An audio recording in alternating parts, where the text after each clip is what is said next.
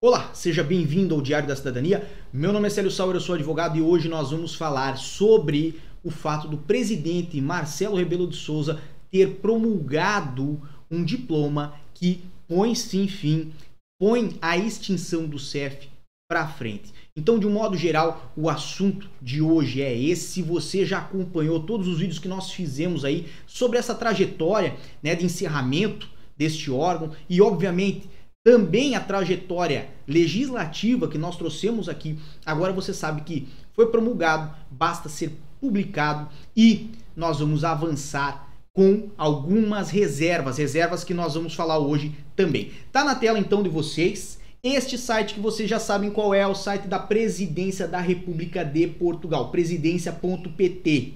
E Aqui nós temos presidente da República promulga diploma da Assembleia da República. Ou seja, se ele promulgou, significa que ele levou isso adiante, ele assinou embaixo. Então, vamos ver aqui a matéria que é do dia 6 de novembro, ou seja, de ontem, lembrando que hoje é dia 7 de novembro de 2021. Correspondendo no essencial ao cumprimento do previsto no programa do governo quanto à repartição das atribuições de natureza policial, o decreto submetido à promulgação remete para decreto-lei de execução matérias muito relevantes, como sejam nomeadamente a caracterização jurídica da Agência Portuguesa para as Migrações e Asilo, esse órgão, o APMA, que é o que vai ser criado em Portugal depois que houver a extinção do CEF. Então é o órgão que vai substituir o CEF e vai fazer toda a parte de pareceres, por exemplo, para vistos e residências aqui em Portugal. Então, é o órgão que vai ficar responsável por tratar dos processos de legalização de estrangeiros. Então, definida como serviço administrativo num preceito e da administração indireta do Estado, no outro, mas ficando por esclarecer se dispõe ou não de personalidade jurídica. Então, teve aqui um momento aonde a presidência da República deu um puxãozinho de orelha, porque não ficou claro se a PMA terá ou não personalidade jurídica. E, obviamente, né, falta também esclarecer a concreta composição e operacionalidade do órgão consultivo que junto dela funciona e, sobretudo, a coordenação entre a APMA e as diversas entidades policiais e delas entre si.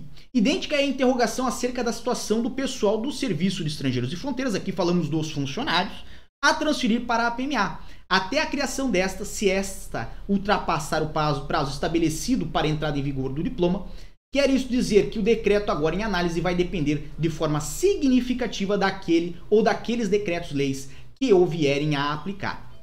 Então, de um modo geral, temos aqui uma puxadinha de novo de orelha no que tange a forma que vai ser aplicado o decreto atual, porque vai depender da entrada em vigor de outros decretos, dentre eles o que vai tratar aí da própria APMA, de como isso vai funcionar, de como isso vai ser organizado e do que vai acontecer com os funcionários do CEF. Nesses termos e atendendo ao contexto vivido, bem como que é como que um diploma de enquadramento mais reservando-se para apreciação decisiva relativamente ao decreto-lei ou decretos-leis da sua execução, o presidente da República promulgou o decreto da Assembleia da República, ou seja, aqui nós temos a pontuação que garante que não tem mais volta, vamos botar dessa forma, ou seja, garante que vai ocorrer a extinção do CEF, vai ocorrer uh, o fim do CEF e este é, decreto da Assembleia da República aprova a reestruturação do sistema português de controle de fronteiras,